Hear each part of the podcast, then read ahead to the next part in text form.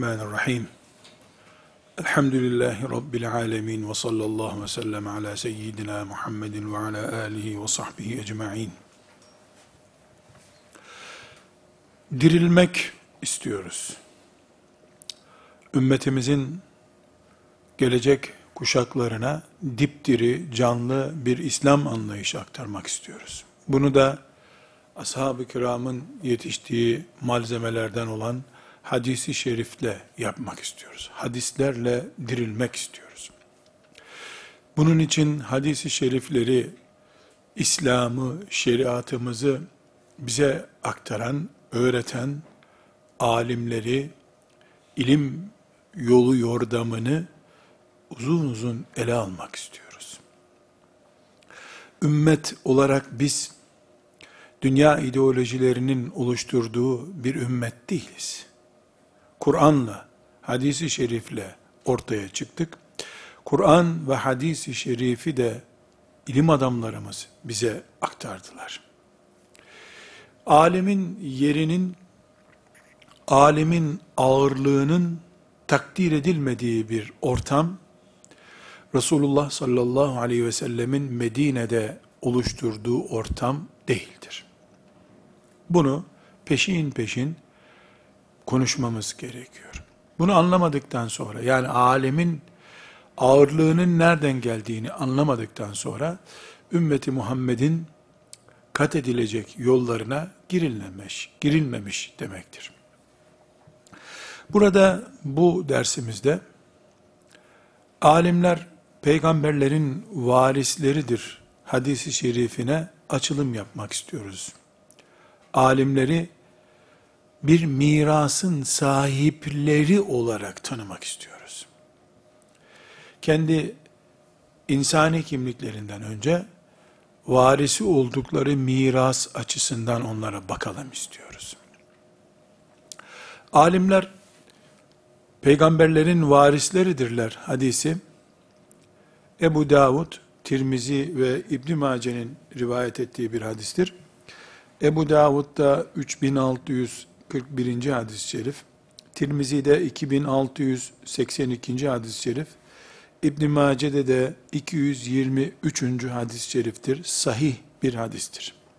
El ulemâ'u varasetul enbiya. Alimler peygamberlerin varisleridirler. Herhangi bir hadisi şerif elbette bizim için herhangi birisi olursa olsun dindir ve gayedir ve hedeftir. Ama özellikle bu hadisi şerifi burada ele alırken alimlerin peygamberlerin varisleri olarak görülmesi ile ilimle uğraşan adamlar olarak görülmesi arasındaki farkı vurgulamak istiyorum. Akademisyen diyorlar ya, sarıklı hoca diyorlar ya, bu ifadedeki tahkiri vurguluyorum. Hoca ifadesi, hoca diye çağırmaları, bu bakış tarzı başka, peygamber varisi adam başka. İkisi arasında çok fark var. Çünkü bizim temel itikadımız eğer Resulullah sallallahu aleyhi ve sellem peygamberlerin varisleri olarak alimleri görüyorsa ben de derim ki bir mümin olarak peygamberim olmasaydı benim hayatım olmayacaktı. iman hayatım olmayacaktı hala kızlar diri diri gömülüyor olacaktı. Hala insanlar fuhuşu mubah göreceklerdi. Geldi peygamber sallallahu aleyhi ve sellem ve insanlığı bu zor, çetin süreçten hidayete ve cennet yoluna soktu. Varisinin de görevi budur. Nasıl peygamber olmasaydı insanlık bataktaydı. Peygamberin varisleri olmadığı zaman da aktif olarak bulunmadıkları zamanda sonuç bu sonuçtur. Çünkü insanlar peygambere ancak alimlerin kanalıyla ulaşabilirler. Onun için ümmetin içindeki alimler, ümmetin kalbi ve kan hareketliliğini sağlayan unsurudur alimler. Ceset olarak ümmeti düşündüğümüzde, kalbi olmayan bir cesedi ne kadar düşünebiliyorsak, alimleri olmayan bir ümmeti de o kadar düşünebiliriz. Alimlerin kriz içinde olmalarını veya alimlerin nabız sorunu yaşamalarını bir insanın kalbinde nabız sorunu olması gibi algılıyoruz. Nasıl kalp damarlarında sorun olan, yani kalbe ulaşan damarlarda sorun olan bir insanın nefesinden yürüyüşüne kadar her şey etkileniyor. Hatta yüz rengi farklı oluyor. Alimlere ulaşmada sıkıntısı olan bir ümmette kalp damarlarında sorun olan bir insan gibidir. Alimlerin kimliği kadar, alimlerle ümmetin kaynaştığı kadar ortada ümmeti Muhammed'e ait değerlerin canlı olması, aktif olması söz konusu olabilir. Alimlerin zafiyete düştüğü ya da düşürüldüğü ya da ilim adamlığının ve alimliğin kütüphanede ihtiyarlamak anlamına geldi.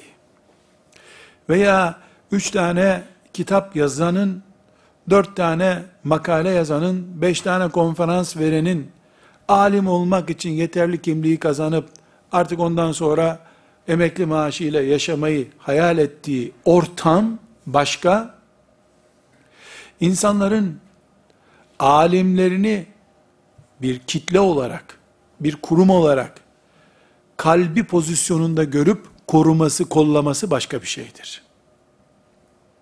Bugün bizim ümmeti Muhammed'imizin coğrafyası olarak ciddi bir kuşatma altında olduğumuz doğrudur. Siyasi çalkantılarımız bulunduğu doğrudur. Hatta kendi temsilcimiz durumunda bir halifemizin bile olmadığı zaten ortadadır. Ekonomik kıymetlerimiz, yeraltı madenlerimiz, kendi elimizde işletip parasından istifade ettiğimiz nimetler olarak kullanılamadığı ortadadır. Bütün bunları biz ümmet olarak kimden bekleyeceğiz? Elbette siyasetçilerden bekleyeceğiz. Ama siyasetçileri kim Allah korkusuyla ve Allah için ahiret endişesiyle çalışır hale getirecek ki? Alimlerin vazifesi bu. Alimlerimizin siyaset yapmasını gidip evlerinde bulaşık yıkamasından daha kötü görürüz. Hani bir alim evinde eşine yardım edip bulaşık yıkasa ya da bir kadın alim ama e, gidip evinde çocuk bezi bezlese herhalde bu ayıp değil.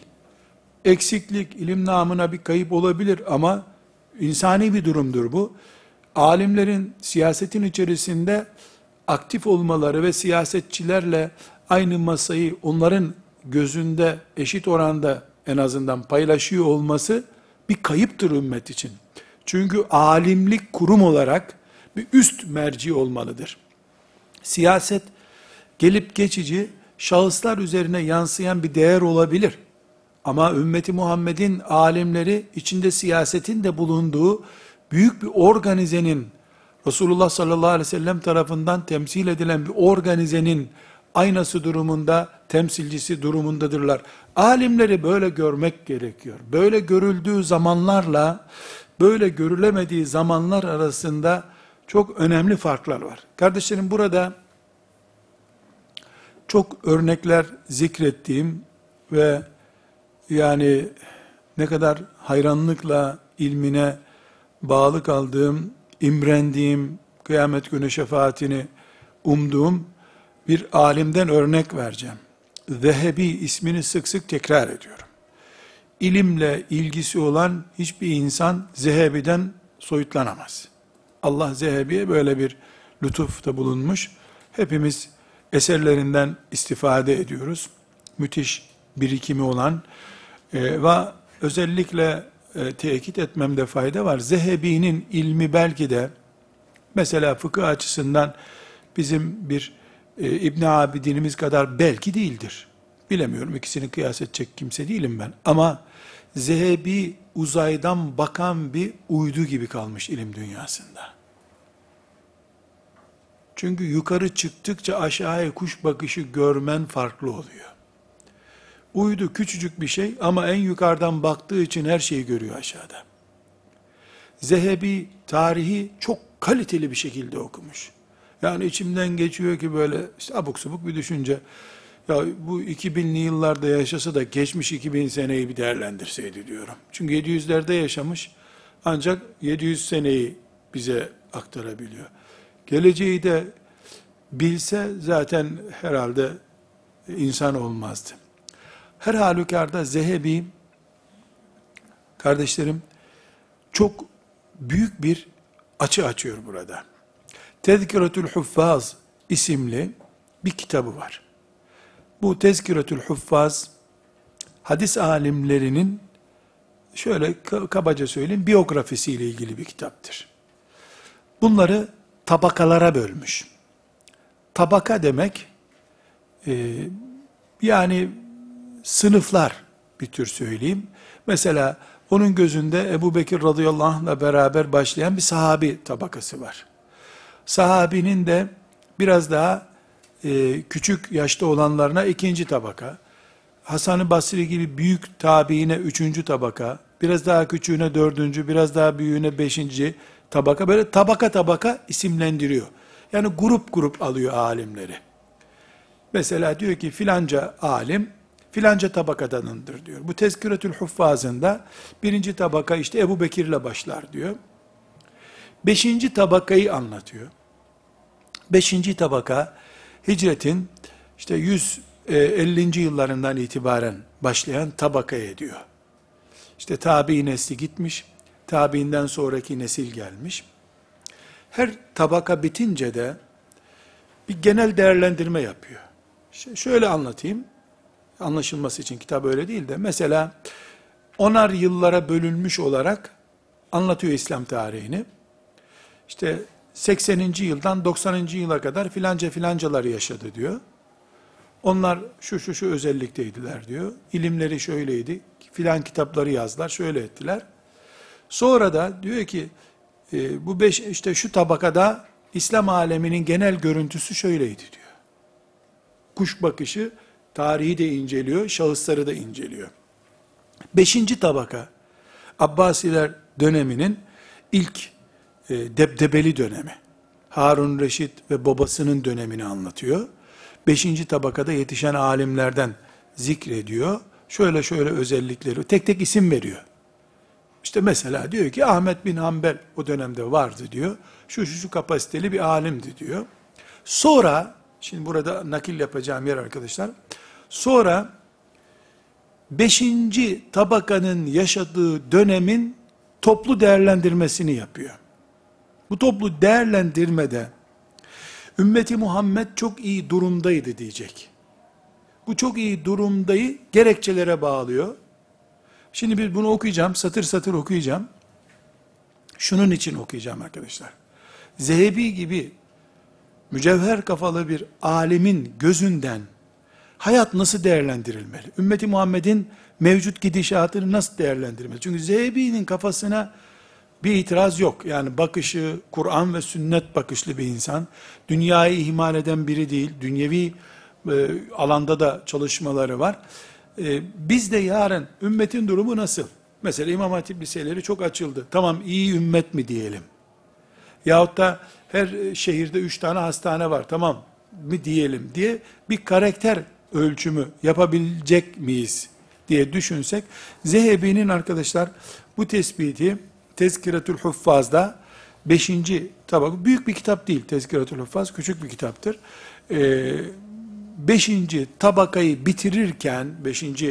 nesli bitirirken, şimdi dikkat ediniz arkadaşlar. وَفِي زَمَانِ هَذِهِ tabakati Bu 5. tabakanın günlerinde kânel İslamu ve ehluhu Müslümanlar ve İslam fi izzin tammin tam bir onurlu günlerini yaşıyorlardı. Ve ilmin gazirin çok güzel ilimleri vardı. Ve i'lamil cihadi mensuretun cihad bayrağı dalgalanmış vaziyetteydi. Ve sunenu meşhuretun. Resulullah sallallahu aleyhi ve sellem'in sünnetleri biliniyordu. Vel bid'u mekbutetun. Bid'atlar saklanmak zorundaydı. Vel kavvalune bil hakkı kesirun. Hakkı açıkça söyleyenler çoktu. Yani evirip çevirip konuşmuyordu hakkı konuşacak olanlar demek. Vel ubbadu mutevafirun. Kendisini ibadete adamışlar vardı. وَالنَّاسُ ف۪ي بُلَهْنِيَةٍ مِنَ الْعَيْشِ بِالْاَمْنِ İnsanlar huzur içerisinde yaşıyorlardı. وَكَسْرَةُ الْجُيُوشِ الْمُحَمَّدِيَّةِ مِنْ أَقْصَى الْمَغْرِبِ وَجَزِيرَةِ الْاَنْدَلُسِ وَإِلَى قَرِيبِ مَمْلَكَةِ الْخَطَى وَبَعْضِ الْهِنْدِ وَإِلَى الْحَبَشَةِ Muhammed'in orduları sallallahu aleyhi ve sellem e, batının en ucundan Endülüs'ten Hint okyanusuna ve Habeş sınırına kadar dolaşabiliyorlardı. Ümmeti Muhammed'i değerlendirirken arkadaşlar sosyal ve siyasi kimliği değerlendirirken onurlu olmanın gereği olarak ilim bol bir şekilde vardı diyor. Ve ilmin gereği olarak hakkı söyleyenler vardı diyor. İbadet ile meşgul olanlar da vardı.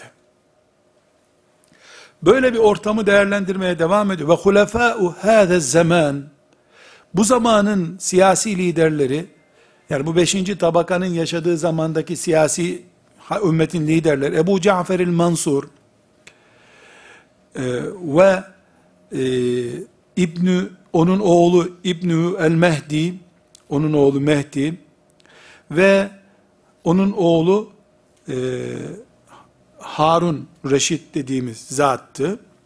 Şimdi bu isimleri sayıyor. İsimleri tanımamız çok önemli değil. Ebu Cafer el-Mansur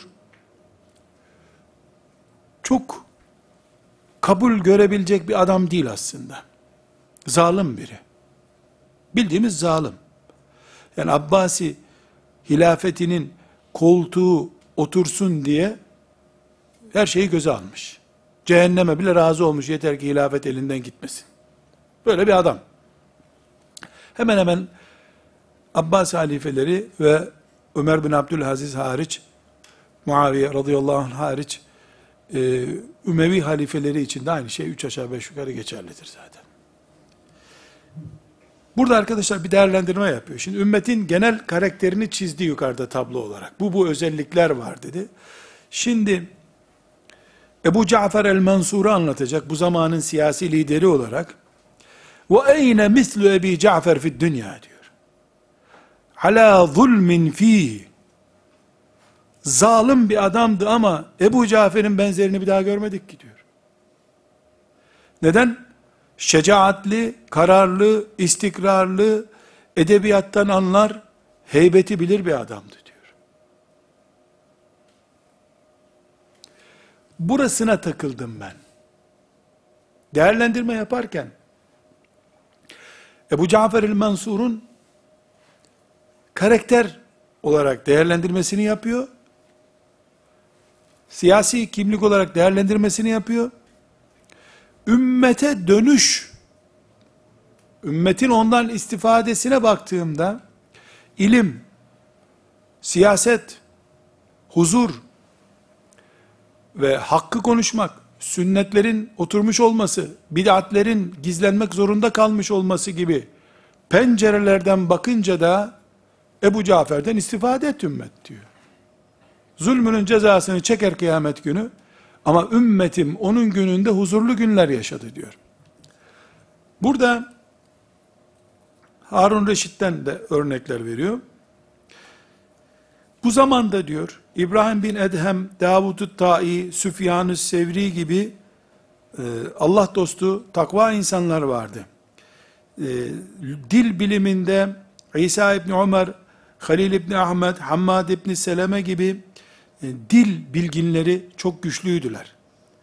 Kur'an kıraatinde Hamza bin Hubeyb, Ebu Amr İbni Ala, Nafi İbni Ebi Nuaym, Şibil gibi meşhur kurralar vardı. Bu dönemde diyor, bu dönemin, beşinci tabaka döneminin gücünü sayarken, Ebu Hanife gibi, Malik gibi, Evza'i gibi büyük ilim adamları vardı diyor. Bunların toplamıyla ümmet huzurlu günler geçirdi. Kardeşler burada alimlerin, peygamberlerin varisi olmasını konuşuyoruz. Zehebi ümmeti Muhammed'i yukarıdan seyrederken yıllardan bir yılda 150 ile 200 arasında bu bahsetti. Hicretin 150 senesi ile 200. senesi arasındaki tarihleri söylüyor. Bu dönemde alimleriyle, ilim adamlarıyla, hatta nahivci, dil bilimcileri, kıraat alimleri, sanatkarlar vesaireler uzunca bilgiler veriyor. Bunların toplamı zalim bir siyasetçi de olsa başlarında ümmetin lehine oldu diyor. Buradan bizim çıkarmak istediğimiz sonuç bir alimin bir kütüphanede oturup ya da evindeki masasında oturup kitap yazması olayını arkadaşlar biz filanca alimin kitap yazması olarak görüyorsak yanlış anlıyoruz. Filanca alim değil o. Ümmeti Muhammed'in filanca ocağıdır tütüyor orada. Her alim ümmetin bir ocağıdır. O ocak söndüğü zaman ümmet kaybediyor. Bunlar e, bir, bir arada zikredildiğinde, işte Evzailer, Sevriler, Ebu Hanifeler, Malikler bir arada zikredildiğinde muazzam bir tablo görülüyor. Ümmeti Muhammed alimlere hangi gözle bakmalı sorusunun cevabıdır bu. Alime kitap yazan beyaz sakallı bir tip olarak bakmak başka bir şey. Sen sadece o kadar görmek başka bir şey. Ümmetin tüten bir ocağı olarak görmek başka bir şey. Bizim aktif olarak bir alimin yanında olmamız, destek olmamız, ümmete destek olmamızdır bu durumda. Alemin ihmal edilmesi, yapayalnız bırakılması, ilgisizlikten e, nihayetinde o da insan olduğu için moralsiz kalıp çalışmaya ara vermesi gibi bir sonuçla sonuçlanacak ilgisizliğimiz bizim yarın ümmeti Muhammed'in ilgisizliğidir. Ümmeti Muhammed'in çökmüşlüğü veya basiretsizliğidir. Zira hatırlarsanız eski derslerimizden birinde Efendimiz sallallahu aleyhi ve sellem kıyamet öncesi tablolardan bahsederken Allah ilmi böyle kitaplardan çekip alır gibi çekip almayacak. Alimleri çekip alacak. Bir alim gitti, iki alim gitti, üç alim gitti. Alimler gidince insanlar cahillerin baş olduğu bir topluma yönelecek. İnternet mücahidi, klavye alimi olacak insanlar. Klavye alimlerine emanet edilmiş bir ümmetin vay haline. Vay haline o ümmetin. Bu sebeple alimlerin bulunduğu yer, peygamberlerin varisi oldukları yerdir. Onlar bunu ne kadar hak ediyorlar, etmiyorlar, onlar ile Rableri arasındaki bir iştir bu. Burada İmam Şatibi'den bir nakil yapmak istiyorum. İmam Şatibi muvafakatında alimin yani ümmeti Muhammed'in ilmini taşıyan, ümmeti Muhammed'in ilmine sahip olan kişinin kimliği üzerinde konuşuyor. Kimdir alim? Filan yerde fetva veren müfti, bu caizdir, bu caiz değildir diyen kimdir? Böyle bir soru sorunca, buna cevap veriyor. Diyor ki, İmam Şatibi rahmetullahi aleyh, ve alel cümleti, genel olarak, fel mufti, yani ümmeti Muhammed'e caizdir diyen, haramdır diyen müftü, muhbirun anillahi ken nebiyyi peygamber gibi Allah'tan haber veren kişi demektir müfti. Ve muki'un lişşeri'ati ala ef'alil mükellefine bihasebi nazarihi ken nebiyyi. Bu farzdır. Bu haramdır. Bu mekruhtur diye ef'ali mükellefini yani dini hükümleri pratiğe dökerken kendi nazarıyla bunu yapıyorsa da peygamber gibi bir iş yapmaktadır. Bunu farzlar bölümüne koyalım. Şunu sigortayı filanca bölüme koyalım. Kürtajı filan bölüme koyalım derken tıpkı peygamber aleyhisselam gibi bir tasnif yapıyor. وَنَافِذٌ اَمْرُهُ فِي الْاُمَّةِ بِمَنْشُورِ الْخِلَافَةِ Halifenin onayıyla ümmetin içerisinde alimin bir görüşü uygulanırken bir menşuril hilafeti kennebiyyi peygamber aleyhisselama halifelik makamının otoritesini kullanıyor. Dolayısıyla ümmeti Muhammed'in içerisinde alimler Allah'tan haber verirken insanların eylemlerini bir kalıba oturturken siyasi otoritenin içinde emirlerini infaz ettirirken her üç durumda Peygamber aleyhisselamın yaptığını yapıyorlar. Peygamber değiller ama.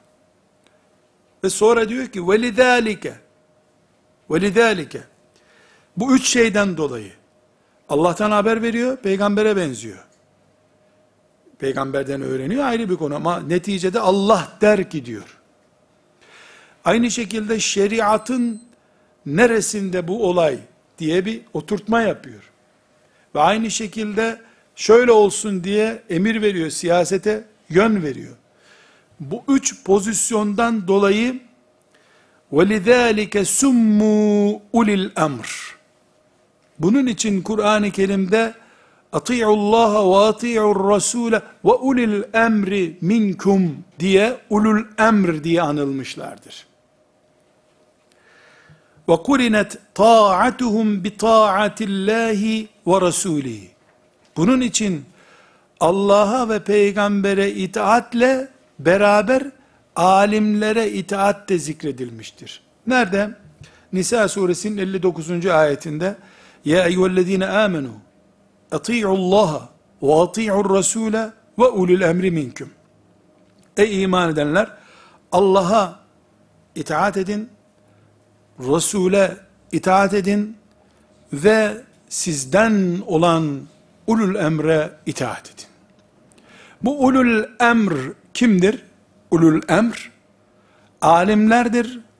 Alimlerle yol kat eden siyasetçilerdir. Ümmetin yöneticileridirler. Çünkü ayet çok açık bir şekilde sizden ifadesini kullanmaktadır. Sizden olan, yani sizin gibi mümin olan ulul emre itaat edin. Kim olur? Bu alimler olur. Kim olur? Alimlerin Allah'tan ve peygamberden anladıkları ölçülere sadık kalan siyasetçiler olur, yöneticiler olur, ümmetin yöneticileri olur. Buradan yine tekrar başlığımıza dönüyoruz. Alimler kurumsal kimlik sahibi olarak Peygamber aleyhissalatü vesselamın varisidirler. Alimleri diplomalarından, icazetlerinden dolayı, sarıklarından, sakallarından dolayı, cübbelerinden, kıyafetlerinden, kürsülerinden dolayı, camilerdeki konuşmalarından, minberlerinden dolayı değil. Hatta ve hatta sahip oldukları ilimlerinden dolayı değil. Varisi oldukları Resulullah sallallahu aleyhi ve sellem'den dolayı sahipleniriz. Mesele sadece cübbe ise papazlar da büyük cübbeler giyiyorlar. Cübbe kimseye bir şey getirmiyor. E sarık Hindistan'da filancalar da sarık sarıyor. Tek başına sarık, tek başına sakal, tek başına cübbe, tek başına kitap, tek başına ilim ölçü olamaz. Pek çok oryantalist, bazı Müslümanların hocalarından kat kat daha fazla hadis biliyor, fıkıh biliyorlar, tarih biliyorlar, İslam tarihi biliyorlar. Bu şekilde bir ölçü kullanamayız. Bizim ölçümüz Allah'ın şeriatına, Resulullah sallallahu aleyhi ve sellemin mirasına sahip olmalarından dolayı ortaya çıkmaktadır. Alimlerimizi peygamberimizin varisi oldukları için sahipleniyoruz. İhmal ettiğimizde de ihmal ettiğimiz Ahmet Mehmet isimli alim değil, Resulullah sallallahu aleyhi ve sellemin mirasıdır.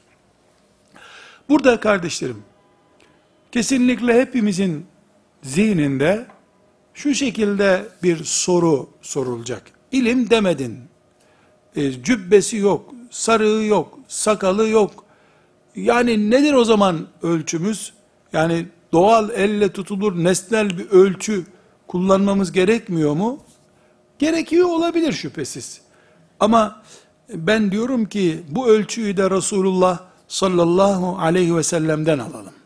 Şuabul İman'da e, 9065 hadisi şerifte Abdullah İbni Mesud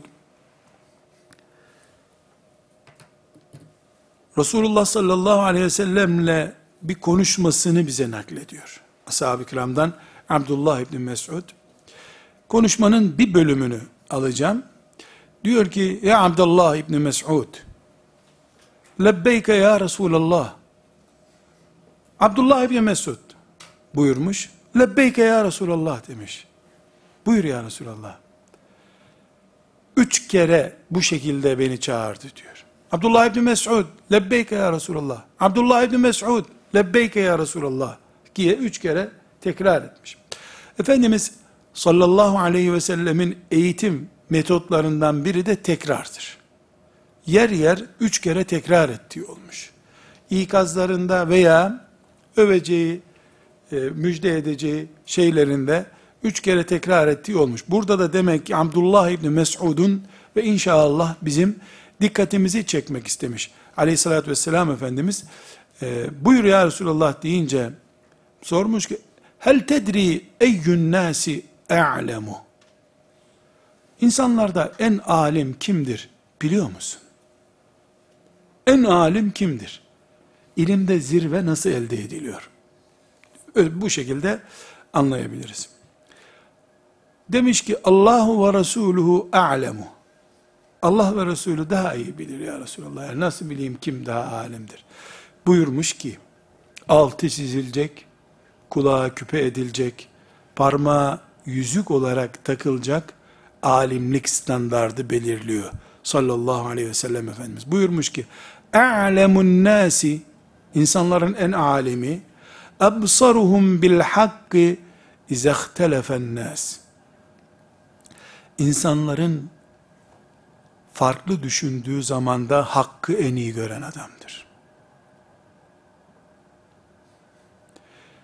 İnsanların farklı düşündüğü zamanda hakkı en iyi gören adam alim adamdır.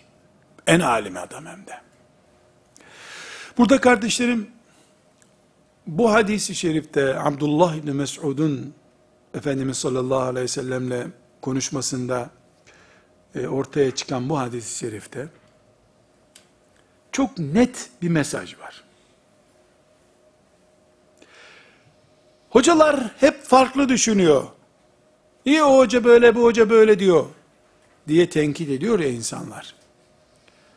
Bu biliniyormuş böyle olacağı demek ki. Farklı düşünceler olacağını Efendimiz biliyor ve haber veriyor. Pek çok hadis-i şerifte de ve burada da. Ama hak hakkı en iyi gören, yani zor zamanlarda ilminin gereğini yapan adam arıyor Efendimiz sallallahu aleyhi ve sellem. Ölçüsü hak, Kur'an'a sadakat, Resulullah sallallahu aleyhi ve sellemin hadisi şerifine sadakat. Herkes gevşeyebiliyor, o gevşemiyor. Bunun ümmeti Muhammed'in tarihinde yüzlerce örneği var kardeşler. Ahmet bin Hanbel en muhteşem örneğidir. Ebu Cafer'in karşısında dik duran Ebu Hanife en muhteşem örneklerindendir. İmam Malik muazzam bir örnektir. İnsanlar iktidardan etkileniyorlar, reklamdan etkileniyorlar, baskıdan etkileniyorlar. O ise ebsaruhum bil hakki, hakkı en iyi gören olarak kalıyor. Olup bittikten sonra her şey açıklama yapmıyor. Olayların başında sonu ile ilgili mesaj veriyor. Bu fitne böyle sonlanır diyor. Evirik büğürük işlerden umut tutmuyor. Absaruhum bil hak. Hakkı en iyi gören adam olarak ümmetin tarihine geçiyor. Demek ki bir alimlik kalitesi var arkadaşlar. Biz bunu Fatır suresinin ayetinden innema yakşallaha min ibadihi'l ulema Allah'tan en iyi korkanlar alim kullarıdır ayetinden zaten biliyoruz. Ama bunu bir pratik olarak alim en iyi korkmalıdır Allah'tan. Bu korku en çok onun üzerinde görünmelidir diye anlıyoruz. Fakat hakkı uzaktan da görebilmek, insanların grup grup olduğu zamanlarda görebilmek çok önemli. Burada Darimi'den 305. hadisi şerif olarak Sünnet-i Darimi'de Ali bin Ebi Talib radıyallahu anh Efendimiz sallallahu aleyhi ve sellem'den nakilde bulunuyor. Ama e, büyük ihtimalle hadisi şerifte yapılan araştırmalarda Hazreti Ali radıyallahu anh'ın kendi sözü bu. Yani mevkuf bir hadis bu. Resulullah sallallahu aleyhi ve sellemin lisanından naklinde sıkıntı var ama Ali radıyallahu anh'ten nakledilmiş bir soru bu. Tam alim kimdir sana söyleyeyim mi diyor. Ela unebbiukum bil fakihi kullel fıkh. Olduğu gibi alim kimdir? Söyleyeyim mi sana? Yani hiç alimliğinde eksiklik yok.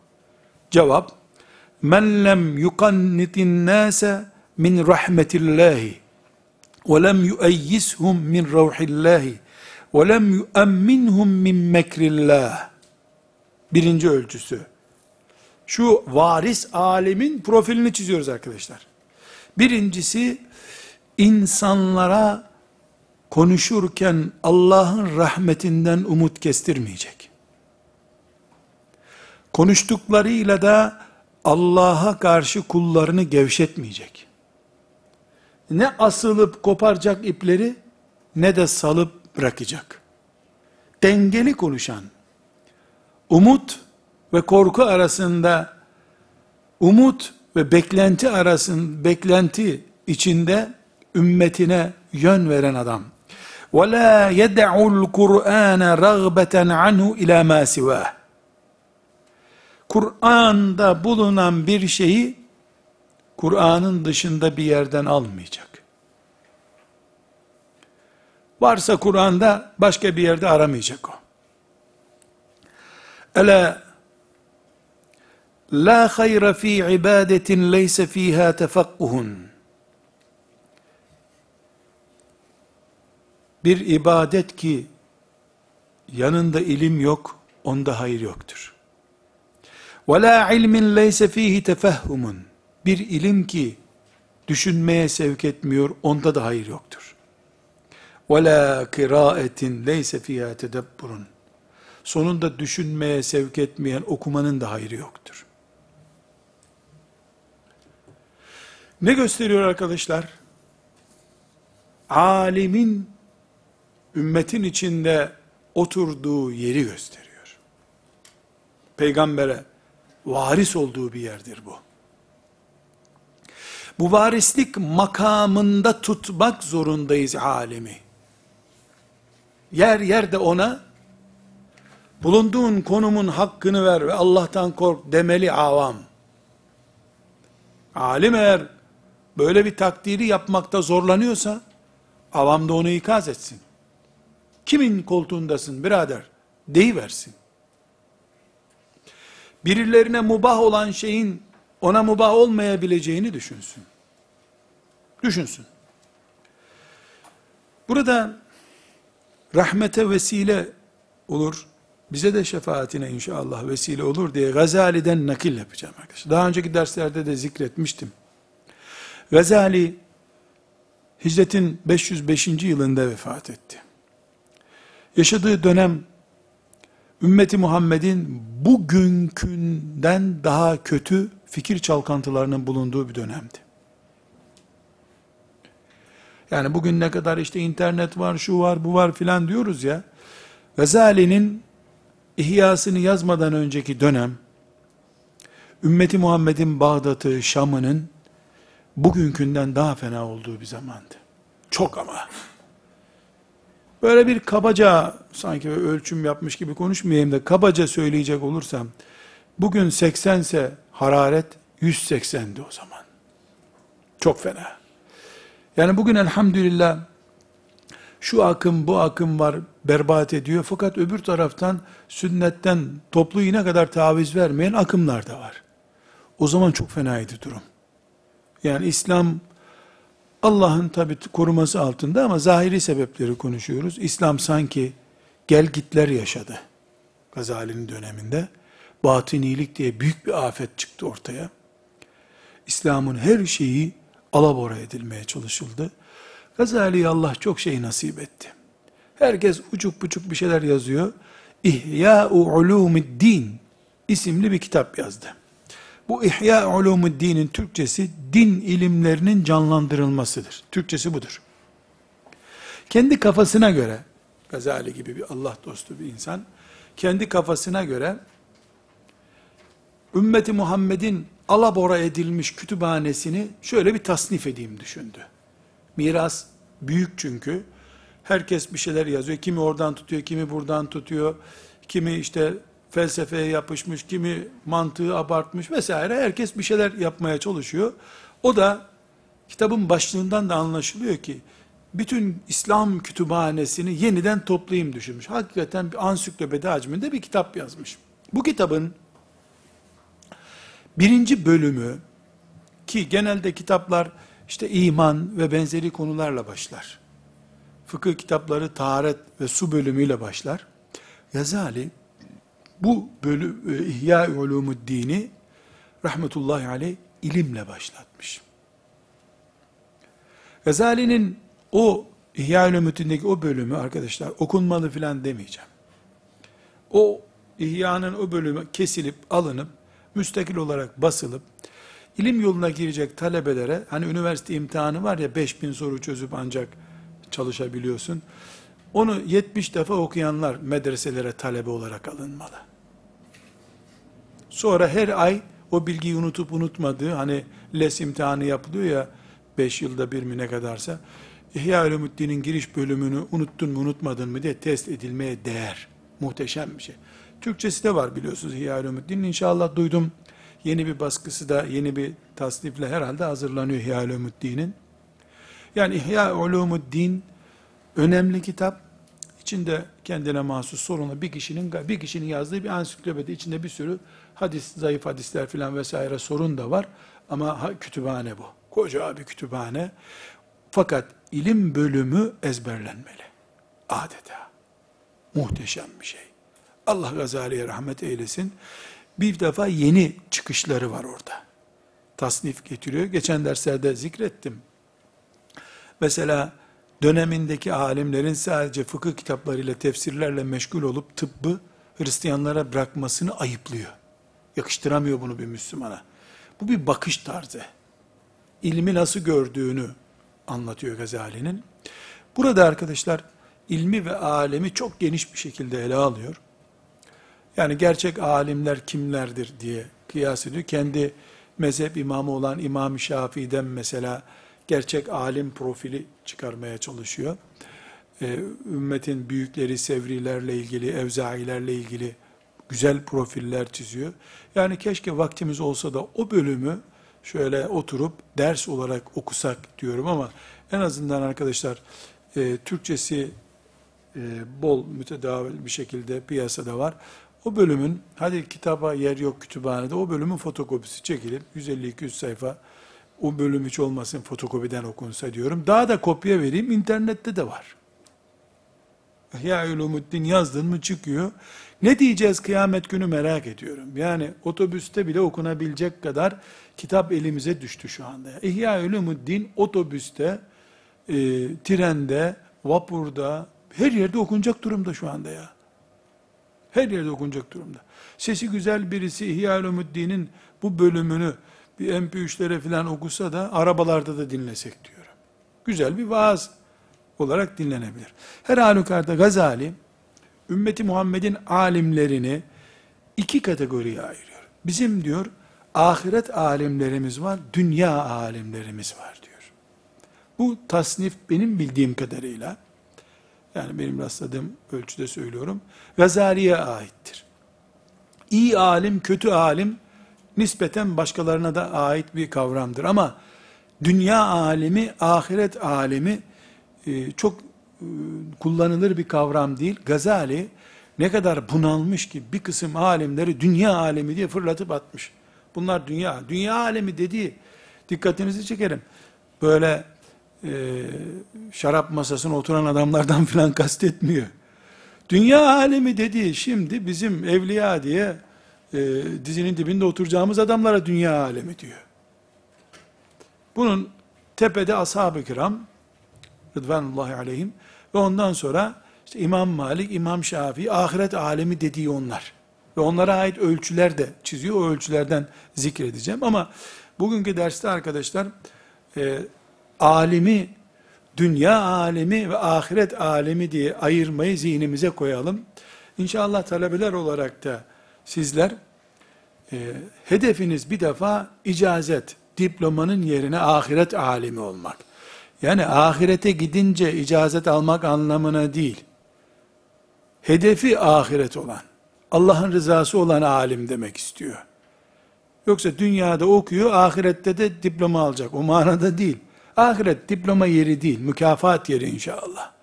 Cennet yeri ahiret, huriler ve firdevsi ala yeridir ahiret. Bu sebeple Gazali'nin bu tasnifini çok önemsiyorum. Ee, benim de tabi rahatsız olduğum bir şeydir yani. Bize kala kala neresi düştüğü belli Gazali'nin tasnifinde. Ne edelim yani inşallah e, koşarız da belki başka bir durakta yakalarız birini diye teselli buluyoruz. Yoksa tasnifi çok ağır Gazali'nin. Bu nedenle biz Gazali'nin tasnifine önem veriyoruz. E, bu önem bize ne getirecek biliyor musunuz? Mevcut ulema profiline baktığımızda moralimiz kırılmayacak. E, zaten Gazali rahmetullahi aleyh demişti bunu. Diyeceğiz. Ama tekiden söylüyorum arkadaşlar. Allah'tan korkalım. Kur'an'la ömrü geçmiş. Hadisi şerifle ömrü geçmiş. Bir fıkıh risalesi yazmak için beş sene ömür çürütmüş bir insanın Gazali'nin gözünde dünya alemi denmiş olması Gazali ona kafir diyor demek değildir. Gazali kalite savaşı yapıyor. Markalaştırmaya çalışıyor bu işi. Büyük insanlar büyük hedefler gösterirler. Gazali'nin gösterdiği hedef İmam Şafii hedef gösteriyor. E kardeşim bunu nerede hedef gösteriyorsun? Yani kime gösteriyorsun diyemiyorsun sen. Gaye budur. Niyetinle böyle yaşasan İmam Şafii'nin Risalesi kütüphanede varsa tamam kurtuldun işte sen de. Ne yapalım yani yok diye helak olmak değil gayemiz. Bir ikincisi buradaki dünya kelimesi küfür manasında değil. Ümmetin evlatlarına Kur'an öğreten insan bu gene. Ümmete helaldir, haramdır öğretiyor. Mesela o dünya aleminde öyle portreler çiziyor ki eşi emsali yok dünyada şimdi o tip alemlerin bu dünya alemi deyip atıyor onları. Bol buldu mu böyle olur tabi. Bol bulmuş, bol bulunca tasnif etmeye başlamış. Pek çok yere anlattım arkadaşlar. Gazi Osman Paşa'da 1980 yılında Sivas Yıldız Elili bir ihtiyar dede ziyaret etmiştim ben bir sebeple. Sol kolunun şurasında delik vardı. Böyle baktığım mı arkası görünüyordu. Dersim operasyonunda askermiş. Atılan bir kurşun buradan girmiş. Buradan çıkmış. Tedavi de etmemişler. Odun koymuşlar oraya kanamasın diye. Odunu çekince de böyle, böyle açardı buradan bakardık şeyine. Tam nasıl yaşadı, nasıl felç, felç de değildi. Bilek güreşi yaptı o eliyle benimle. O zaman 85 yaşlarında filandı. 1980'de rahmetullahi aleyh. Müttaki bir mümin. Dedi ki, ben dedi, evleneceğim zaman zoraki işte bir düğün hazırlığı yaptık dedi. Sivas Yıldız elinde. Tam net hatırlamıyorum. 7 gün mü, 13 gün mü bir rakam verdi. Düğünümüzü yaptık dedi. Nikah kıyılacak, Fatiha okunacak. İşte nikah duası yapılacak neyse artık. O köye gidiyoruz, bu köye gidiyoruz. Bana Fatiha okuyup nikahımı kıyacak adam bulunamadığı için 15 gün beklemişler düğünden sonra. Gerdeğe giremiyorlar, nikah yapamıyorlar. Niye? Fatiha'yı başından sonuna okuyacak kimse yok. Sivas Yıldız elinde. Olan da okumaya korkuyor. Fatiha bildiği ortaya çıkacak, jandarma gelip tutuklayacak adamı. Sonunda dedi, birisini bulduk dedi. Fatiha biliyormuş, benim nikahımı kıyabilecekmiş. Yalvarmışlar ona, ya bu gençler bekliyor, gerdeğe giremiyorlar, bir nikah kıy. O da demiş ki, ya öyle bir şey diyorsunuz ki, onlar gerdeğe girecek, ben zindana gireceğim demiş. Gene olsun demiş, torunları dua eder bana demiş. Nikahını kıymış o adam. Şimdi böyle bir zamanda arkadaşlar nankör de olmamak lazım. Bulduğun alemin yok şurası eksik, burası eksik diyemez. Gazali o tasnifi niye yapıyor canım? Yapıyor. Endülüs alim kaynatıyor akşama kadar. O Mağrib'de alim, Şam'da alim, her yer alim tabi. Tabi tasnif edersin bol buldun mu? Ben de sofrada istediğim yemeği buldum mu çeşit çeşit, o yenmez bu yenmez diyorum. Ama tek buldun mu hepsi harika oluyor. O sebeple bu tasnifi ideal olarak alıyoruz ama pratiğe getirirken vicdanla ve adaletle bunu pratiğe getirmek zorunda olduğumuzu unutmuyoruz. Bu başa bu takke uyar. Merak etmeyin siz. Onların kafasıyla takkeler arasında uyum vardı. Bizim kafamızda bizim takkemiz arasında da uyum var. Sonra Gazali rahmetullahi aleyh uzun uzun sayfalarca ahiret alimliği standardı diye bir standart açıyor. Ahiret alimi kimdir diyor. Çünkü kendisi bir ölçü getirdi. Ahiret alimliği diye bir ölçü getirdi. Sonra da o ölçünün açılımını yapıyor. Çok uzun olduğu için ben kendi üslubumla özetledim bunları arkadaşlar. Size de hızlı bir şekilde zikredeyim. Birincisi, ahiret aleminin ana gayesi Allah'ın rızasıdır.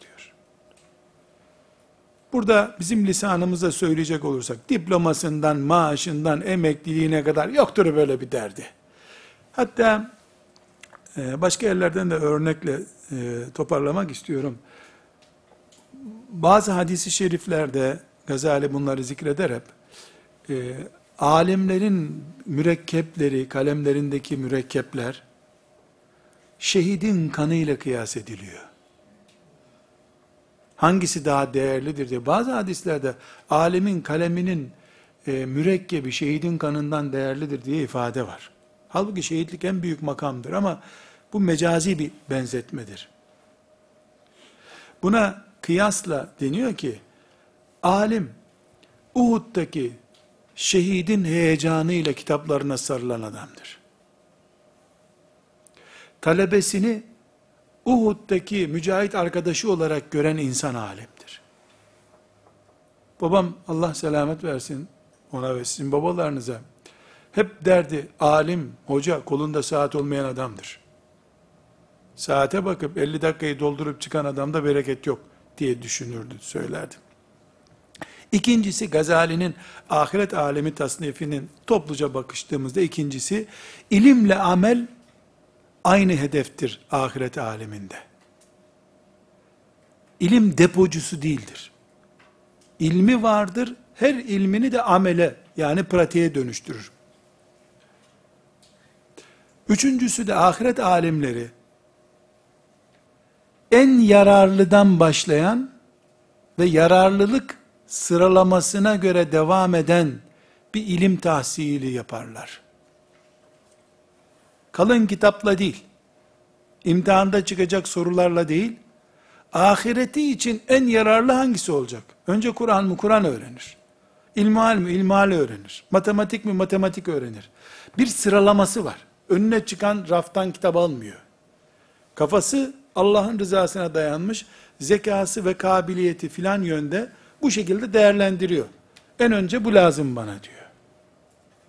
İmtihanda çıkacak olan değil dikkat ediniz. O talebe mantığı. Ahiret aleminde ise ahiret projesinde önüne çıkacak en önemli, önemli diye devam ediyorum. Dördüncü olarak da zikrettiği şey, Allah'tan korkmada her zaman en öndedirler. En takva onlardır diyor. Ve örnekler veriyor. O verdiği örneklere bakınca zaten insanın canı sıkılıyor. Yani bu kadar ne alemdeyiz biz, ne hallere düşmüşüz diye endişe ediyor. Beşinci olarak da genel zikrettiğimizde beşincisi, ahiret alemi siyasetçinin kapısına gitmez diyor. Giderse emri bil maruf için gider, geri gelir. Arkadaşlar, akşam bir toplantıdaydık. Veya daha akşamdan önceki bir saatte. Özellikle orada da zikrettim. Otel toplantılarına çağrılan siyasetçilerden taltif gören alimler hem Arap dünyasında hem bizim toplumumuzda ümmetin nezdindeki primlerinde düşüklük yaşadılar hep. Danışmanlık kadrosuna geçtikten sonra eski kimliğini koruyanlar daha değerli kaldılar. Böyle bir sorun maalesef yaşıyoruz. Kardeşlerim, alimleri peygamberlerin varisleri görüyoruz. Bunu bir müessese olarak görüyoruz. Peygamberlik devam ettiği sürece otorite olarak alimlerin devam etmesi gerekiyor. 15 asra yakın zamandır ümmeti Muhammed alimleriyle bu hayatı, din hayatını devam ettirdi. Tarih olarak devam etmesi gerekiyor. İnsani bir ihtiyaçtır bu. Dolayısıyla biz alimlerin kurumsal olarak varlığını dini bir otorite olarak mecburen görmemiz gerekiyor. Tarih olarak böyleyiz. İnsan olarak ihtiyaç içindeyiz alimlere. Eğer alimler bu perspektiften baktığımız bir kurum olarak gözümüzde durmazsa, herkesin kendini alim zannettiği ama kimsenin hayırlı bir iş yapamadığı bir topluma gitmiş oluruz. Maazallah. Sallallahu aleyhi ve sellem ala seyyidina Muhammed ve ala alihi ve sahbihi ecma'in velhamdülillahi rabbil alemin. قل إن كنتم تحبون